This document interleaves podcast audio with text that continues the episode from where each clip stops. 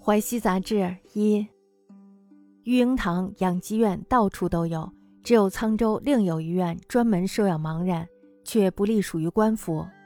有一个叫刘军瑞的盲人说，以前有一个候补官员陈某路过沧州，路费用完了，无处借贷，退路也没有，想投河自尽。有一个盲人呢，就非常的同情他，倾囊相助。陈某赶赴京城，得到了官职，后来被举荐为州牧。陈某一直念念不忘那个盲人，亲自带了几百两银子，打算像韩信报答有恩的漂母那样去报答他。他到处寻访，始终没有找到那位盲人，而且呢，连盲人的姓名也没有人知道。于是呢，就捐钱在沧州修建了一个养蛊院，收养盲人。这个盲人和这位陈某都称得上是古道热肠的人。刘君瑞又说，盲人们在院子里留出一间房子来。早晚烧香膜拜陈公，我认为在陈公的座位旁也应该给盲人设立一个位置。刘俊瑞不安地说：“盲人怎么能与州官平起平坐呢？”我说：“如果按照官位来祭祀，盲人当然不能做；如果因为义举来祭祀，那么盲人的义就和官员相等了，怎么不能做呢？”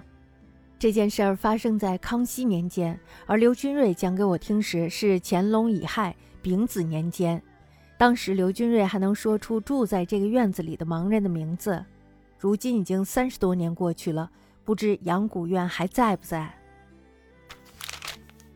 育婴堂、养鸡院事处有之，唯沧州别有一院养蛊者而不利于官。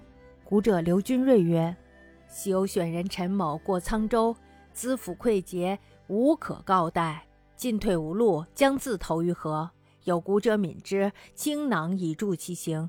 选人入京，竟得官，见至周牧。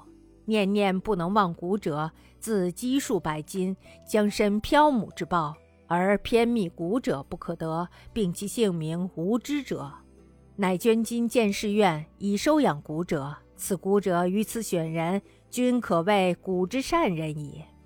君人又言：众古者刘氏一营，旦夕炷香拜陈公。余谓陈公之策，古者亦宜设一座。君瑞嗫如曰：“古者安可与官坐？”余曰：“如以其官而祀之，则古者自不可坐；如以其义而祀之，则古者之义与官等，何不可作也？”